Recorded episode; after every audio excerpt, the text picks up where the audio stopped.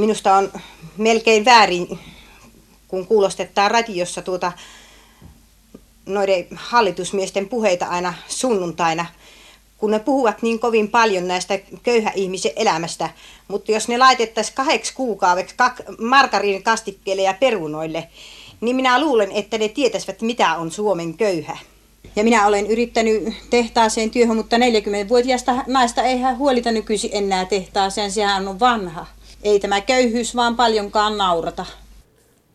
Näin reippaasti kertoi elämäntilanteestaan suuren lapsikatraan äiti 50 vuotta sitten.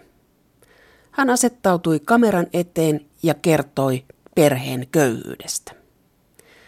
Nyt huono-osaisia tai köyhiä on enemmän kuin tuolloin vuonna 1968, jolloin tuo nauhoitus oli tehty. Mutta kuka on tänä päivänä mediassa köyhä? Kenen kasvot se saa? Kuka tulee siitä kertomaan mediassa? Huono-osaisuus on myös periytynyt ja se näkyy. Vai näkyykö? Tuon perheen äidillä oli yksi tavoite. Hän halusi, että köyhyys katkaistaan. Minä olen jo kymmeniä vuosia tottunut haaveilemaan kodista liikeseuvun läheisyydessä, missä minä saisin käydä työssä, ansiotyössä. Ja siinä tapauksessa siis leventää jollain lailla lasteni leipää ja heidän tulevaisuutta, että heillä olisi paremmat olot kuin mitä minä olen pienestä pitäen joutunut olemaan niin kuin elämän nurjemmalla puolella. Tässä julkisessa sanassa puhutaan miten media kertoo köyhyydestä. Olen hyvin ylpeä ihminen. Ja mitä enemmän minua koetellaan, minä en tunnu nöyrtyä, vaikka ne sanovat, että köyhä on nöyrä. Mutta jos tuntuu, että minä vaan kovenen ja, ja tuota, tulen sitä sisukkaavaksi. Jotkut asiat minua kerta kaikkiaan sieppaa niin täydellisesti, että, että ei minua tarvitse kyllä härnätä. Heikki Hiilamo, sosiaalipolitiikan professori. Kun kerrot köyhyydestä, teetkö politiikkaa? No oikeastaan se on aika väistämätöntä, että sosiaalipolitiikasta sanotaan, että, että se on niin kuin sillä sillalla, joka kulkee teorian maailmasta käytännön maailmaa, että, että silloin aina, aina kuitenkin puhutaan kysymyksistä, joihin liittyy tämmöinen poliittinen ulottuvuus. Käyttääkö media sua hyväksi? No ehkä silleen niin kuin positiivisella tavalla yleensä. Heikki Hiilamo, sä oot ollut toimittaja, tutkiva toimittaja, tutkija Kelassa, nyt yliopistolla. Onko median puhe köyhyydestä muuttunut näiden vuosikymmenten ajan, kun sä oot seurannut sitä eri rooleissa? No ei se mun mielestä oikeastaan ole muuttunut. Et meillä on koko ajan ne samantyyppiset teemat, että ketkä on kunniallisia ja ketkä kunniattomia köyhiä. Ja samanlaisista asioista nousee kohu. Ja yhtenä esimerkkinä nyt tämä kohu tästä kirjailijasta, joka kertoo olevansa ideologisesti työtön. Siis sä sanot, että ketkä on oikeasti köyhiä ja tämmöinen jako, mitä sä tarkoitat siinä? No se tarkoittaa sitä, että ketkä, kuka on niin kuin oikeasti avun tarpeessa ja kuka on niin kuin eräänlainen vapaamatkustaja. Että jos oikein yrittäisi, niin pystyisi hankkimaan itselleen toimeentulon. Köyhyys on lisääntynyt kaikkien mittareiden mukaan, mutta näkyykö se siinä julkisessa puheessa? No kyllä mun mielestä köyhyys on aika paljon esillä suomalaisessa mediassa, varsinkin kun mä vertaan nyt joihinkin muihin maihin, missä nyt on kokemusta vähän enemmän, esimerkiksi Norjassa tai Yhdysvalloissa. Norjassa tietysti ei ole paljon köyhiäkään, mutta Yhdysvalloissa on todella paljon köyhiä ja siitä puhutaan köyhyydestä erittäin vähän. Et sitä ei tavallaan ole olemassa. Et silloin kun sinne tulee ulkopuolisena ihmisenä ja katsoo ympärillään, esimerkiksi Yhdysvalloissa näkee ihan tolkuttoman paljon äärimmäisessä köyhyydessä eläviä ihmisiä. Ja sitten se tuntuu vaan, että kaikki on hyväksynyt sen, että siitä ei keskustella mediassa. Se ei ole sellainen yhteiskunnallinen ongelma, se ei ole mikään vaaliteema.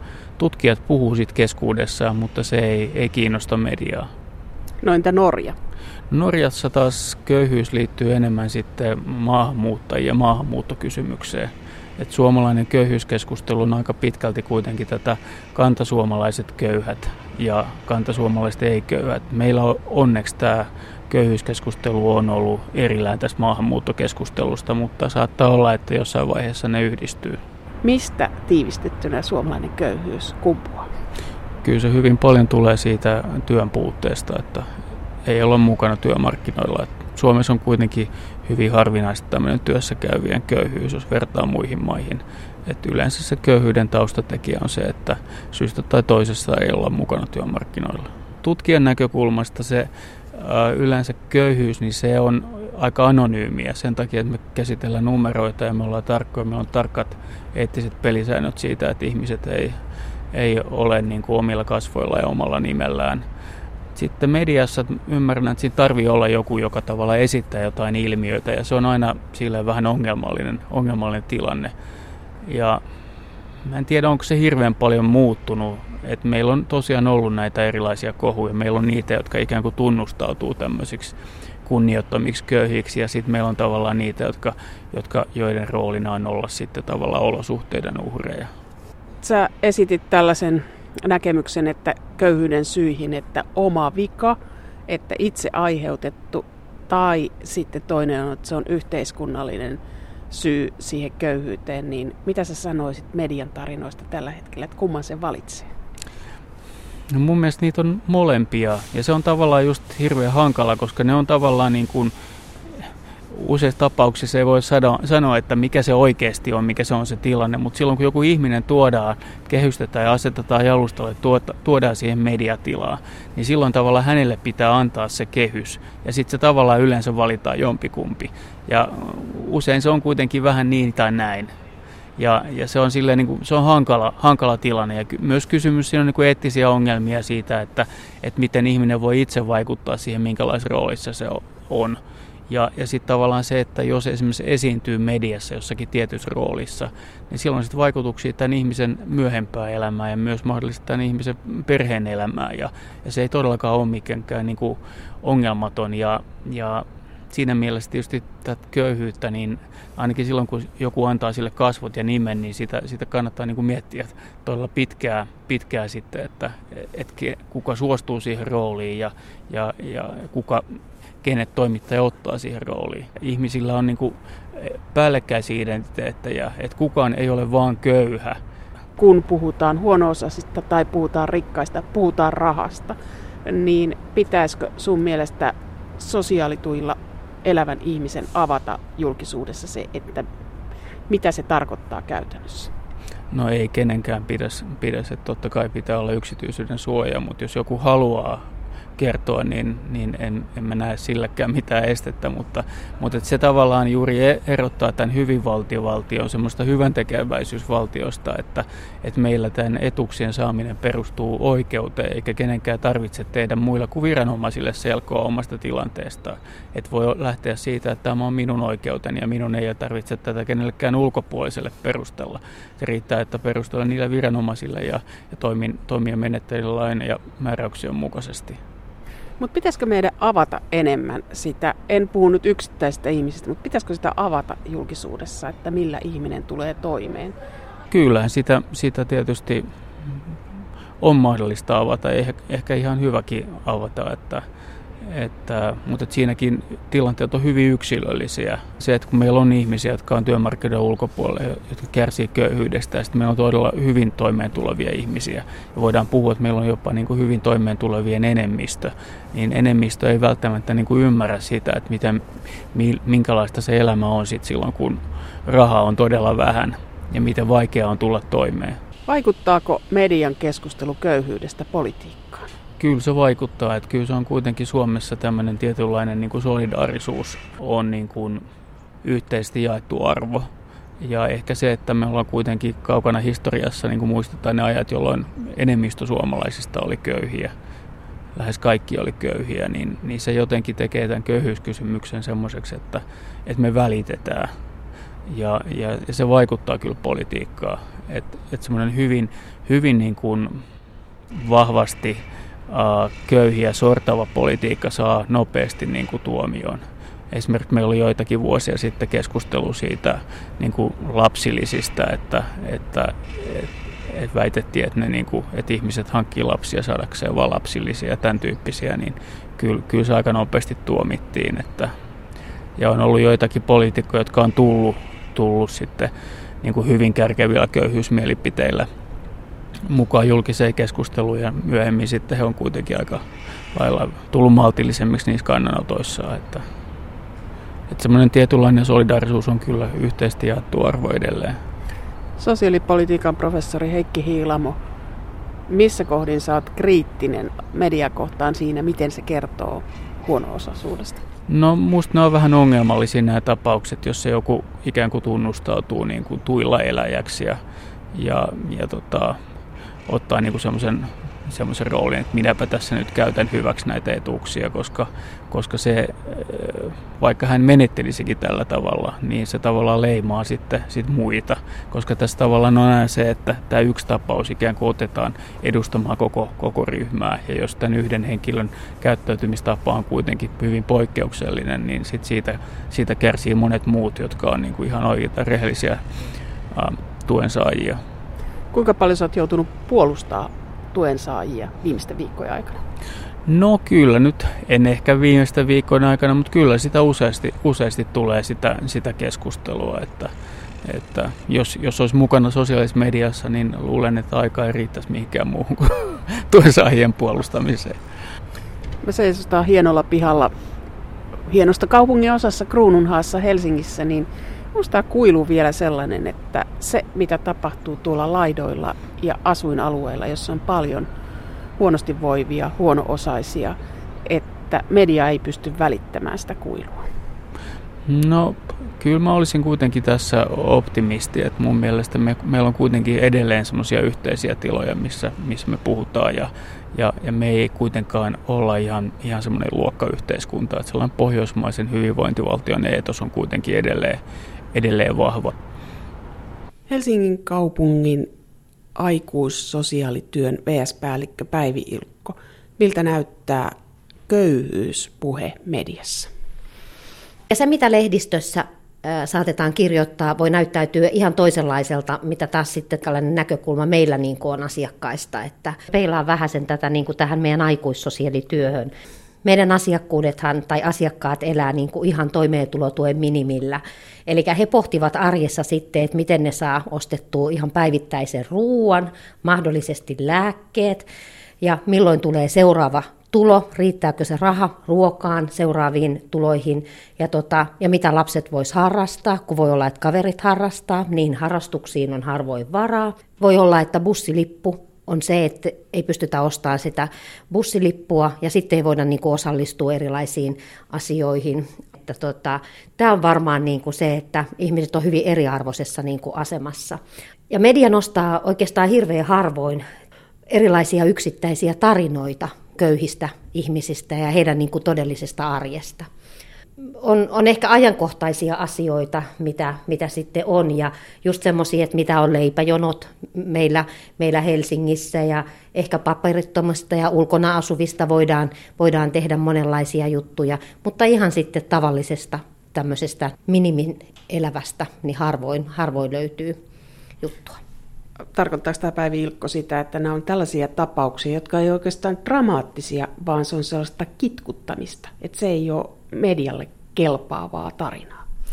Kyllä, justinsa näin, että, tota, että se, ei ole, se ole, ihmiset ei varmaan halua lukea, lukea sellaisesta, niin kuin, että mikä se todellinen arki on. Itse olen kiinnittänyt huomiota siihen, että muutamia semmoisia jotakin artikkeleita on ollut vaikka, että joku julkisuuden henkilö on vaikka jäänyt työttömäksi ja sitten hetken päästä tuleekin viesti, että no niin, nyt hänelle tarjottiinkin mahtavaa työtä ja se on jotenkin niin kuin semmoinen hetkellinen tipahtaminen on ihan eri asia kuin se, että on perheitä, mitkä on tämmöisiä ylisukupolven köyhyydessä eläviä, että ne elää päivästä toiseen siinä tilanteessa ja opettelevat elämään hyvin pienellä. Miltä tämä puhe sosiaalitoimen näkökulmasta näyttää? No ehkä media yksinkertaistaa näitä, näitä asioita ja, tota, ja varsinaiset semmoiset köyhyyden syyt jää niin kuin analysoimatta. Miten mielestäsi köyhyydestä mediassa pitäisi puhua? No joo, että olisikohan parempi termi tämmöinen niin kuin osattomuus, eh, jolla tarkoitetaan niin kuin semmoista ulkopuolisuuden tunnetta ja, ja semmoista kokemusta, että, että voi vaikuttaa asioihin. Että tota, että köyhyyteen liittyy paljon erilaisia asioita, että esimerkiksi semmoinen, eh, siihen voi liittyä asunnottomuutta, oman elämänhallinnan puutetta ja sitten myös tämmöistä taloudenhallinnan puutetta. Köyhyys on oikeastaan laaja käsite ja siihen voi kietoutua niin, ö, hyvin monenlaisia asioita. Ja pitkäaikaistyöttömyys on varmasti niin kuin se ja sitten on terveysongelmia, yksinäisyyttä ja, tota, ja sitten on ihan tämmöistä tietämättömyyttä ja sitten kielitaidon puutekin on erittäin suuri asia. Ja sitten vaikka puhutaan hirveästi, että ollaan niin hirveän ö, digitalisoitu koko tämä Helsinkikin pääkaupunkiseitu täällä, mutta ei kaikki osaa käyttää kumminkaan näitä sähköisiä palveluita. Et meillä on paljon ihmisiä, mitkä ovat sen ulkopuolella. Sitten kun huono-osaisuudesta kerrotaan, niin näkyykö täällä teillä häpeä ja näkyykö se häpeä mediassa? Mm. Kyllä huono-osaisittojen liittyy häpeää. Ja, tota, ja meillähän niin kuin vallitsee tämmöinen pärjäämisen eetos, että kaikkien pitäisi pärjätä. Ja miten media käsittelee sitä ja miten me voitaisiin niin sosiaalityön avulla sitä huono-osaisuutta poistaa tai vähentää, niin kyllä, kyllä se on meillä niin kuin täällä ison pohdinnan alla. Ja jotenkin musta tuntuu, että, että tota, ei, ei varmaan niin kuin kukaan halua tulla kuvatuksi tuolla leipäjonossa esimerkiksi, että et, et menee ja kukaan ei varmasti sinne turhan takia niin kuin mene. Halutaan olla piilossa. Millaista on vaiettu huono-osaisuus?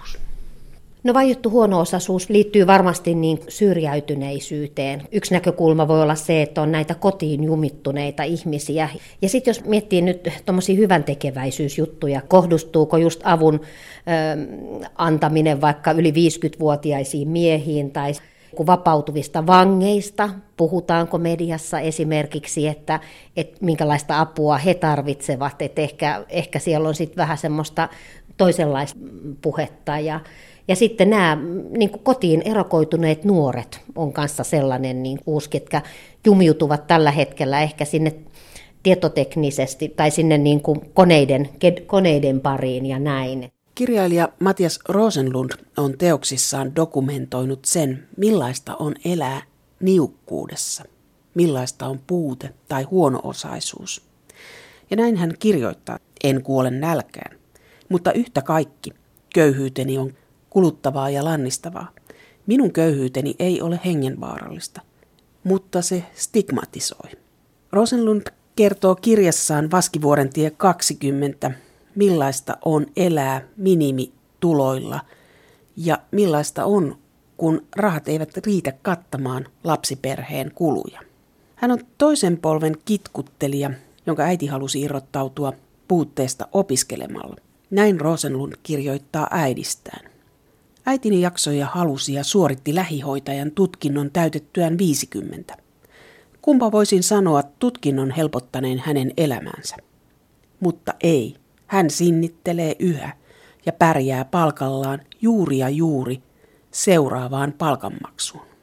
Rosenlundilla on lähiölapsuus, jossa vanhemmat ovat tehneet työtä pienellä palkalla ja välillä on tehty kahta työtä, mutta aina on eletty tiukasti. Aikuistuttua hän on pätkätyöläinen ja opiskelee, mutta huono-osaisuus jatkuu kahden lapsen isä Matias Rosenlund kuvaa myös sitä, miten hän heittäytyy tuhlailevaksi, kun lapsi tohkeissaan kertoo, että kaverit menevät elokuviin ja hän haluaa mukaan.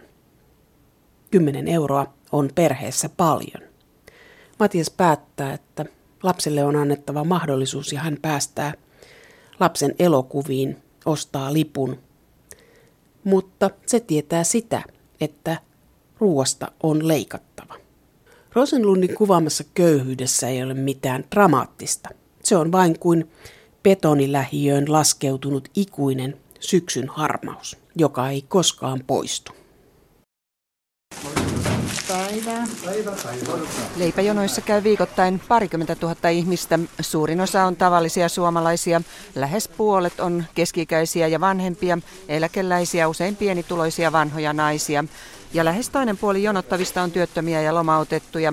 Kun ei eläkkeet riitä millään. Pienellä rahalla kun ollaan ja eletään, ja, tuota, niin kyllä tämä on suuri, suuri, suuri merkitys.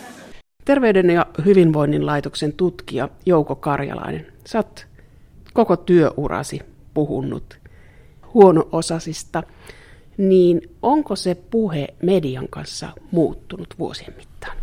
Onhan se tavattomasti muuttunut. Tietysti ensimmäiset 15 vuotta tein sitä työtä sosiaalityöntekijänä, ehkä oli ihan, ihan oikeassa töissä oikeiden ihmisten kanssa. No, toki sitä tänäkin päivänä teen. 80-luvun lopulla, jolloin Suomi eli voimakasta talouskasvun aikaa ja, ja työttömyys ja köyhyys olivat tosi vähäisiä ongelmia silloin, niin ei siitä myöskään puhuttu. Ne harvat aloitteet, jotka nousi sosiaalipoliittisen tutkimuksen kentältä julkisuuteen, niin yleensä ammuttiin alas. Esimerkiksi puhe syrjäytymisestä leimattiin tutkijoiden mielikuvituksen tuotteeksi, kun sitä 80-luvun puolivälissä nostettiin sitä, sitä keskustelua. Köyhyysteema ylipäänsä ei ollut kovin suosittu tai media. Media siitä olisi ollut kiinnostunut 80-luvun lopulla, 90-luvun alussa. Tietysti sitten 90-luvun alun syvä lama ja, ja sen aiheuttama joukkotyöttömyys ja leipäjonot ja, ja kaikki muutti sen puheen tietysti ihan totaalisesti toiseksi. Siis 80-luvulla ei Suomessa mediassa puhuttu huono-osaisista tai köyhistä, mutta oliko heitä? Kyllä heitä oli tietysti. Esimerkiksi köyhyys oli, oli ongelma, johon oli tavallaan löytynyt niin kuin ratkaisu, ja se oli hyvinvointivaltio ja sen laaja sosiaaliturva ja sosiaalipalvelu, sosiaali- ja terveyspalvelujärjestelmä. Se, se näytti toimivan ja, ja asia ei sillä tavalla ollut akuutti, mutta totta kai meillä oli asunnottomia, meillä oli 80-luvun puolivälissä tosin vähän epämääräisten tilastojen mukaan niin 20 000 asunnotonta, joka on tietysti toimeentulotukiasiakkuutta pidetään kriteerinä, niin heitä oli 80-luvun lopulla verrattomasti vähemmän kuin on tällä hetkellä – mutta joka tapauksessa puhuttiin yli, yli sadasta tuhannesta kotitaloudesta, jotka vuoden aikana turvautuu toimeentulotukeen. Se on kyllä yksi köyhyyskriteeri ilman muuta. Ainakin niin kuin köyhyyden osalta niin voidaan puhua pienemmistä määristä kuin tänä päivänä. Jos ajattelet 80-luvun nousukautta, meillä elettiin velkavoittoisesti ja maahan tuli valuuttaa ja vaurautta näytettiin, niin oliko siinä mediapuheessa sellainen piirre, että huono-osaisuus oli oma vika, jos ei tässä nousussa menestynyt, niin se oli oma vika. Joo, kyllä silloin ilman muuta elettiin sellaista vaihetta, jossa, jossa esimerkiksi työttömyys nähtiin pitkälti itse aiheutettuna ja jopa, jopa niin, että työttömille, tietyille työttömien ryhmille oli ihan omat nimikkeensä, puhuttiin asosiaalisista.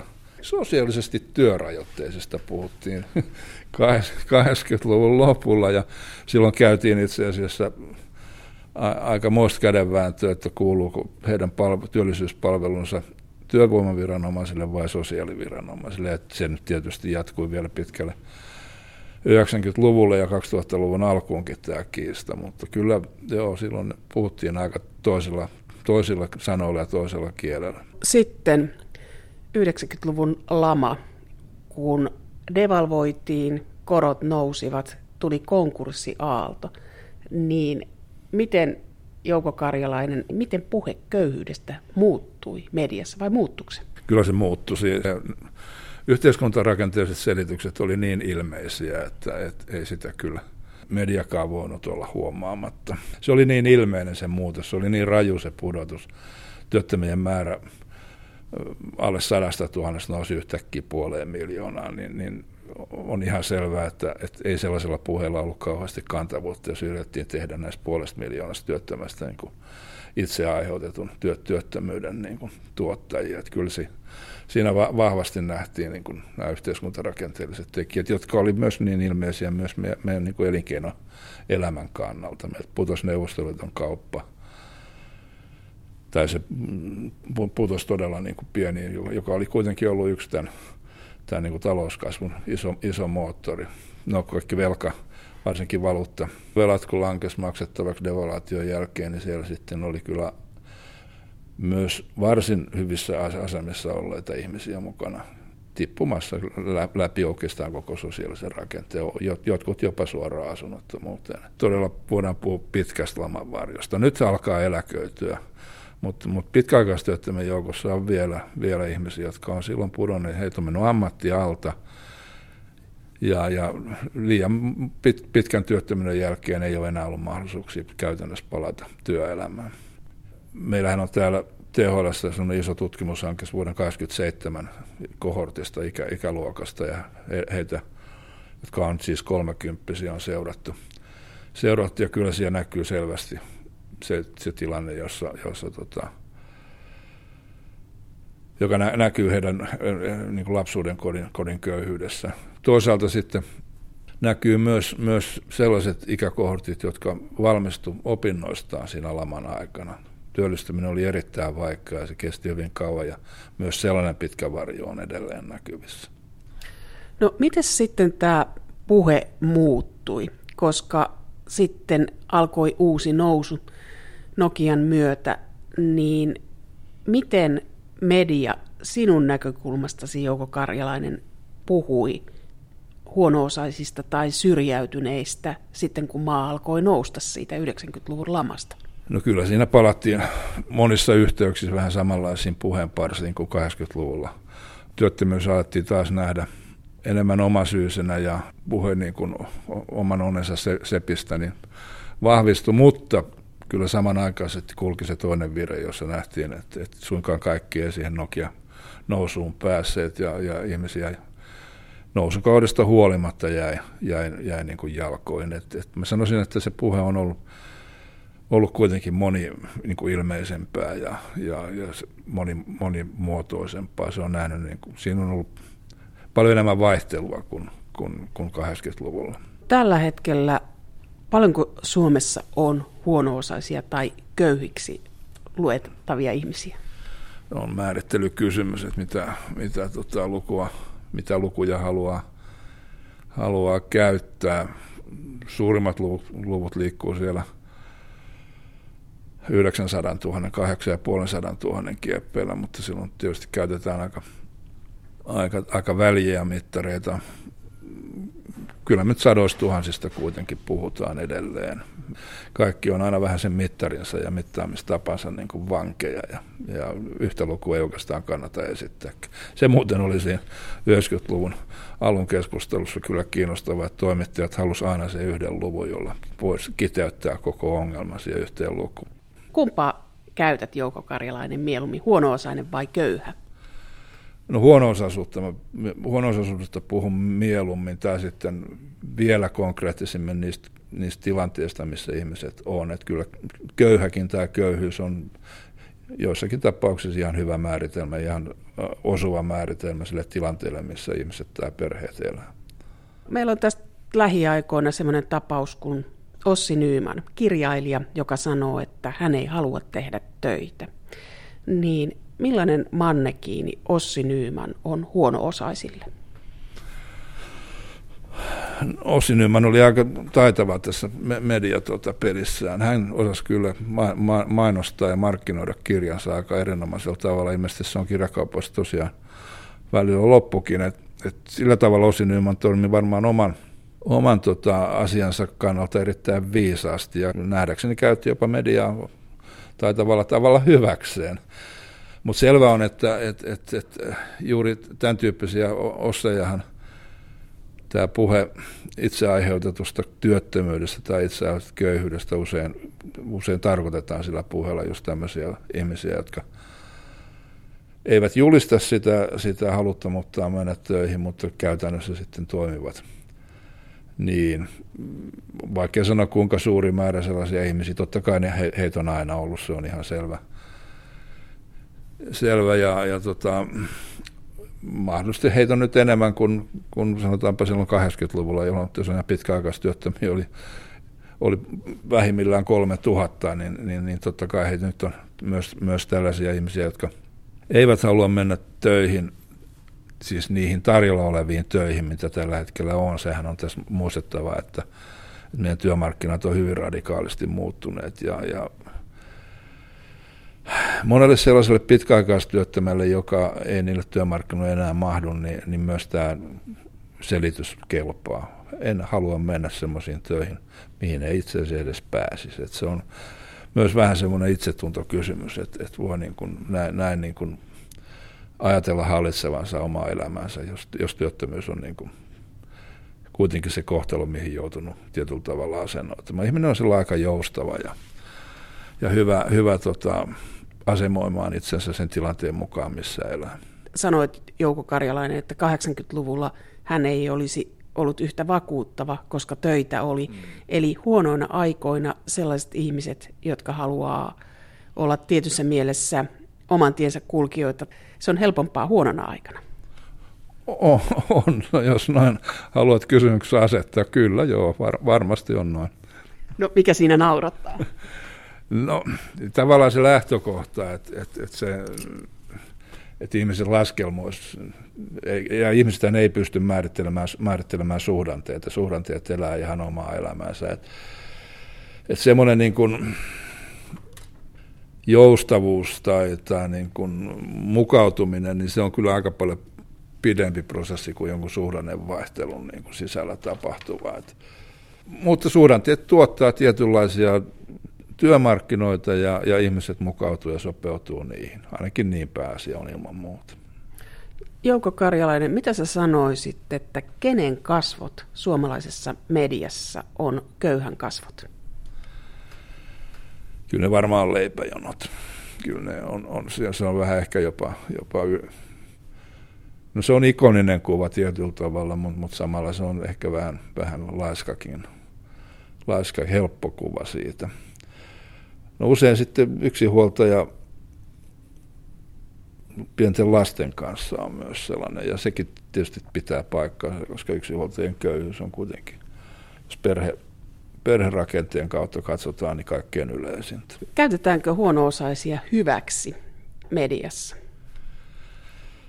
Se on vähän vaikea kysymys. Jos tota, köyhyydestä tai huono-osaisuudesta ei puhuttaisi, niin, niin kyllä minä ainakin sitä kritisoisin, ettei mediaa kiinnosta tämmöinen tärkeä yhteiskunnallinen aihe. Sitten kääntäjän tietysti voi ajatella, että, että kun köyhyydestä ja huono-osaisuudesta kirjoitetaan juttuja, niin silloin toimittaja tekee työtään, josta hän saa palkkaa ja tällä tavalla välillisesti käyttää huono-osaisia köyhiä hyväkseen, mutta Mulla ei nyt yhty, sillä tavalla mieleen yhtään semmoista juttua, jossa se voisi niin kuin erityisellä painokkuudella sanoa. Ja mä kuitenkin tässä suhteessa on kyllä seurannut mediaa aika, aika tarkasti, mutta toi on kyllä pohtimisen arvoinen kysymys. Täytyypä jatkossa yrittää lukea vielä tuostakin näkökulmasta asiaa. Mennäänkö tässä köyhyyskeskustelussa vanhanaikaisesti oikeiston vasemmisto jaolla? On siinä semmoisia piirteitä ilman muuta, että, että tota, tulee tietysti mieleen jotkut ihan, ihan tietyt näkyvät, esimerkiksi kansanedustajat, jotka reagoi omalla tavallaan, molemmin puolin tavallaan, Mut, mutta tota, meillä on myös siis sen tyyppistä niin kuin poliittista keskustelua, joka ei tähän tähän tota asetelmaan as, asetu. Ja tämä nyt varmaan jakaa puolueitakin aika vahvasti. Mä hy, hyvin tiedän, että, että jossakin, tai vasemmistopuolueissa esimerkiksi on hyvin vahva tämmöinen työ, työmoraali, e, etos, jolle tämmöiset Ossin Ymanit on todella niin kuin punaisia vaatteita. Mutta samanaikaisesti molemmissa puolueissa on myös sellaisia kansanedustajia, jotka – jotka, jotka näkee tota, tämän työ, palkkatyöyhteiskunnan kriisin vähän toisella tavalla ja hakee to, myös toisenlaisia ratkaisuja. Et ei ainakaan tässä suhteessa mitään kauhean yksiniittistä linjaa voi, voi nähdä. Oikeastaan oikeastaan niin keskustelijoissa ei ehkä ihan samanlaista näin suurta vaihtelua ole, mutta kyllä esimerkiksi perustulo selvästi kokoomuksenkin sisällä niin jakaa kokoomuksen kansanedustajia ja ja, ja vaikuttajia. Et, et, et, sanoisin, että ei ainakaan enää ole niin, niin tota selvä tämä jako kuin, kuin ehkä joskus 70-luvulla oli, mutta, mutta totta kai semmoisia piirteitä on helppo myös löytää. Kyllä se melkein äh, omalla kohdalla taitaa riittää tämä ruoka, ruoka-apu niin kuin tähän elämiseen. Siinä on niin kuin se, sit mä saan sen pienen lisän ja sitten mä on oppinut niin kuin, jakaa tuon pienen rahan niin kuin, sitten kuukaudelle jollain lailla kumminkin. työttömällä välttämättä ihan ei tälleen sellaista budjettia joka päivä käydä hakea sitä niin kuin täyttä ruokalista mitä tarvitsisi. Niin tämä on sitten semmoinen hyvä paikka, mistä sitten saa esimerkiksi tälleen pitkä viikonloppu, niin saa vähän jotain leipänsä päälle ja tommoja. Merja Yläanttila, MTV-uutisten päätoimittaja. Millaisen kuvan uutispäätoimittajana haluat köyhyydestä antaa uutisissa? No kyllä mä haluaisin antaa kuvan Suomesta kokonaisuutena. Ja siihen kuuluu myös valitettavasti tänä päivänä köyhyyttä ja huono-osaisuutta ja myöskin ehkä laajemmin tämmöistä osattomuutta yhteiskunnasta.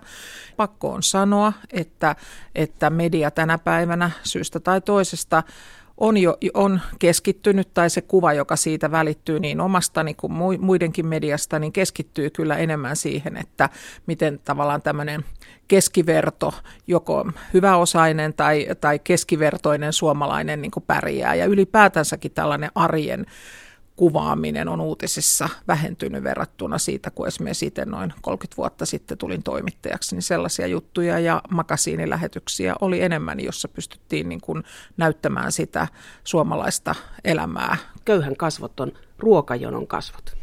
Joo, ja se kyllä myöskin typistää sitä köyhyyttä, koska sitten on kovin paljon sitä muuta, joka jää sitten siihen niin kuin tämän hyvinvoinnin ja ruokajonojen väliin. Ja, ja musta tuntuu, että sellaiset niin kuin selviytyjät ja selviytymiset tarinat tästä Suomessa niin eivät, eivät niin kuin tule esiin niin hyvin kuin pitäisi tulla. Ja, ja mä tiedän, että, että se on helppo sana aina, että joo, että on ollut mediallakin, niin kuin lama on vaikuttanut myös tänne ja median kulutukseen ja ansaintalogiikat on muuttunut. Ja, mutta, mutta mun mielestä siinä on myöskin valintoja että kyllä se on aina valintakysymys ja täytyy yrittää niin kuin pitää itsensä tässä niin kuin jatkuvasti virkeänä, että hakee ja yrittää löytää näitä aiheita. Jos ajattelee näitä 60-70-luvun raportteja, joissa mentiin jonnekin Pohjois-Suomeen tai Hannu Karpo, josta on sanottu, että, että se oli sosiaalipornoa, mutta nyt kun niitä juttuja katsoo, niin sellaiset jutut puuttuu meiltä, että mitä se tarkoittaa se arjen puute. No mä oon sitä mieltä, että, että kun mainitsit Hannu Karpon, niin mä oon sitä mieltä kyllä, että, että tota, on hienoa, että nyt Hannulle annetaan ehkä vielä jälkikäteenkin enemmän tämmöistä, tota, tiettyä arvoa tässä enemmän ja, ja tarvetta hänenlaiselleen journalistille kyllä olisi, joka toisi näiden ison uutisvaltavirran niin kuin oheen näitä tarinoita ja ihmisten kohtaloita. Mutta että mä ajattelen näitä, että, että esimerkiksi meillä, niin, niin tota, me on tietysti keskitytään niin näihin uutislähetyksiin ja niissä on rajallinen aika ja näin, että tavallaan siinä aiheet, tämmöiset ne on kovempia, mutta yhtä aikaa pehmeämpiä aiheita, jos ajatellaan uutiskriteereiden käsitteillä, niin tota, ne tahtoo hävitä siinä taistelussa siitä sekunneista ja minuuteista. Että oikeasti ne tarttis mun mielestä juuri näitä raportteja, mitä mainitsit, että vielä, vielä viime vuosikymmenelläkin oli meilläkin ja, ja, ja enemmän ehkä myös Yleisradiossa sen tyyppisiä, jossa käytiin niin kuin, äh, katsomassa erilaista, erilaista elämänmenoa Suomessa ja nyt sitten ne tahtoo olla harvinaisia, mutta yhtä harvinaisia tahtoo olla nämä erilaiset ulkomaanraportitkin. Että se on niin kuin musta huono juttu, jos osattomuus yhteiskunnassa tavallaan esiintyy tämmöisinä marginaalisina ryhminä, että ne on maahanmuuttajia tai, tai syrjäytyneitä nuoria tai, tai asunnottomia tai näin, vaan se pitäisi niin kuin olla tavallaan tulla näistä tietyistä lokeroista esiin, koska nämä määrittelee mun mielestä niin kuin aika tavalla niin kuin yksioikoisestikin tätä, että on paljon ja yksinhuoltajien niin kuin selviytymistä arjessa on paljon niin kuin vaikeampi ehkä käsitellä, että miten, miten pienellä rahalla ja pienillä mm, lapsilisillä ja muilla pärjätään. Ja sitä, sitä pitäisi niin kuin jotenkin pystyä valaseen enemmän. Me tehtiin tässä muutama vuosi sitten tällainen kolme vuotta kesti kokonaan tämmöinen nuorten hyväksi hanke, jossa toimittiin, tehtiin juttuja, jotka leimattiin hyviksi uutisiksi. Ja se oli siis äh, yksinkertaisesti niin, että yhdessä kirkon diakoniatyön kanssa haettiin niitä perheitä, jotka tarvitsee tällaista apua nuorten harrastuksiin, koulukirjoihin, tämmöisiin hyvin yksinkertaisiinkin asioihin, mutta jotka sitten auttoivat kuitenkin niin kuin, äh, siinä arjessa monessakin mielessä. Ja se oli hyvä projekti, mutta jotenkin se oli jännä juttu se, että, että kun me haettiin niitä hyviä juttuja, niin ne täytyy niin kuin tavallaan erikseen leimata tällä leimalla – ja erikseen niin kuin puskee ne läpi tässä uutisvirrassa. Eli tavallaan pitää niin kuin näiden uutisten kohdalla laskea sitä klassista uutisrimaa, että pääsee sen valintakriteeristön ohi. Ja sitten kun se on sinne päässyt, niin ne on todella kiinnostavia juttuja, ne keskusteluttaa sosiaalisessa mediassa, ihmiset kokee niihin niin kuin tunne sitoutumista ja tällaisia asioita. Eli ne on sitten loppupeleissä ne on ihan olennaisia myös sen median niin kuin yleisön kannalta ja, ja niin kuin yleisökokemuksen kannalta tärkeitä sisältöjä. Journalismi voi esittää myös vaihtoehtoja. Puhutaan niin sanotusta ratkaisukeskeisestä journalismista. Tämä meidänkin Hyvät uutiset oli yksi esimerkki siitä, ja sittenhän niitä on tehty jostakin vanhusten hoivapalveluista ja muutamista muistakin tällaisista. Mutta sitten osa journalisteista myös suhtautuu siihen hyvin arvelleen, että, että onko tämä niin kuin meidän tehtävä, että onko meidän tehtävä niin kuin hakea tämmöisiä tai edesauttaa niin kuin yhteiskuntaa, vai pitäisikö meidän vaan olla valvomassa, että kun näin ja huonosti on tehty, niin sitä aina niin kuin osoittaa sormella tätä ja tätä kohtaa. Mun mielestä meillä voisi olla niin kuin enemmän enemmän annettavaa siinä. Ja eikä siinä nyt puurot ja vellit sillä tavalla sotkeennu, että neljännestä valtionmahdista tulisi yksi niin kuin toimija tavallaan sinne, sinne sen sijaan, että olisi niin kuin arvostelija ja kritisoija ja vahtia. Ei sekään ole kovinkaan niin kuin äh, hedelmällistä olla aina vaan siellä niin kuin tavallaan sanomassa, että mikä on pielessä. Että kyllä mun mielestä voisi olla joskus enemmän niin kuin näitä vaihtoehtojen esittäjiäkin. Onko tämä uutisointi huono-osaisuudesta, niin näkyykö sinne tämmöinen yhteiskunnan eriytyminen? No mun mielestä se kyllä näkyy, joo, ja näkyy sen sillä tavalla, että yhtenä hyvänä esimerkkinä voidaan esimerkiksi ottaa se, että miten pihalla me mediassa olimme perussuomalaisten noususta 2011 ja, ja tota, siitä vielä koko siitä ilmiöstä, mikä syntyi. Ja, ja se kertoo sitä, että jollain tavalla ne tarinat ja ne asiat, joita paitsi suomalainen politiikka on käsitellyt, niin joka myös media on heijastanut, niin eivät ole, eivät ole kohdanneet isoa osaa suomalaisia kansalaisia, jotka kokevat tämmöistä näköalattomuutta ja osattomuutta yhteiskunnassa. Ja, ja osa tietysti tämmöisestä, myöskin tämmöistä äärioikeistolaista liikehdinnästä koko Euroopan tasollakin on, on, on niin kuin osa sitä, että, että tota, käytetään niin kuin hyväksi tämmöisessä populistisessa mielessä ihmisiä, jotka ovat jääneet osattomaksi, kokevat pelkoja, ovat kokevat itsensä niin kuin, että heidän tulevaisuus on aika näköalaton tässä mallissa ja pelkäävät globalisaatiota, kaikkea vierasta maahanmuuttajia ja muuta, niin sitä kautta niin kuin tavallaan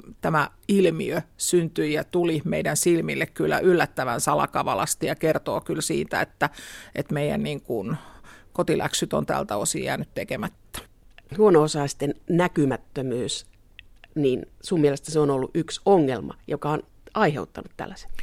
Kyllä mä luulen, että se on yksi osa sitä, että on koettu, niin kuin, että, että ei, ole, ei ole löytynyt näitä. Ja jo aikaisemmin oli, oli tota, tämä lähiösuomi ja, ja ne, jotka jäi niin kuin huomiotta sieltä. Ja se on musta ollut kyllä suomalaisen paitsi politiikan niin mediaheikkoutta. Mutta onneksi voimme kokea hetken semmoista pientä armoa itsellemme, että, että näin, on, näin on käynyt siis ympäri, ympäri koko muutakin länsimaista, länsimaisia tota, valtioita ja, ja kulttuureita, että Yhdysvalloista Eurooppaan kauppa. Tässä oli keskustelu teidän sivuilla siitä, että mitä sanaa käytetään. Käytetäänkö syrjäytynyt vai syrjäytetyt?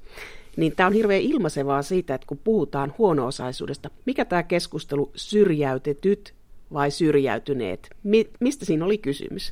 No periaatteessa se, sen termin hän otti esiin Helsingin uusi piispa Teemu Laajasalo tässä omassa vihki, vihkimispuheessaan. Ja, ja tota, siihen toimittaja kiinnitti huomiota ja jatkoi sitä keskustelua. Ja se on ollut mun mielestä vilkas keskustelu sen jälkeenkin. Ja on hyvä, hyvä huomio, koska meidän kielellä me tehdään niitä arvovalintoja. Ja meilläkin on, me on puuttu ihan itsestään selvästi niin kuin vuosikaudet syrjäytyneistä nuorista. Mutta onhan se vähän vähän niin kuin ihmeellinen termi, että jotenkin niin kuin he ovat itse itsensä syrjäyttäneet, koska loppujen lopuksi kuitenkin kysymys on siitä, että jossain kohtaa on tapahtunut niitä asioita, valintoja, välinpitämättömyyttä, jotka on johtanut niin tähän tilanteeseen. Jos ajattelee niin vaikkapa, että vaaleissa hyväosaiset äänestää ja huono-osaiset äänestää vähemmän ja siitä seuraa se, että hyväosaisten asioita jollain tendenssillä enemmän huolehditaan tai ne ovat niin kuin esillä enemmän, niin kyllä me haluan avata, että meidän tehtävä on avata ihmisten silmiä ja avata ihmisten sydäntä.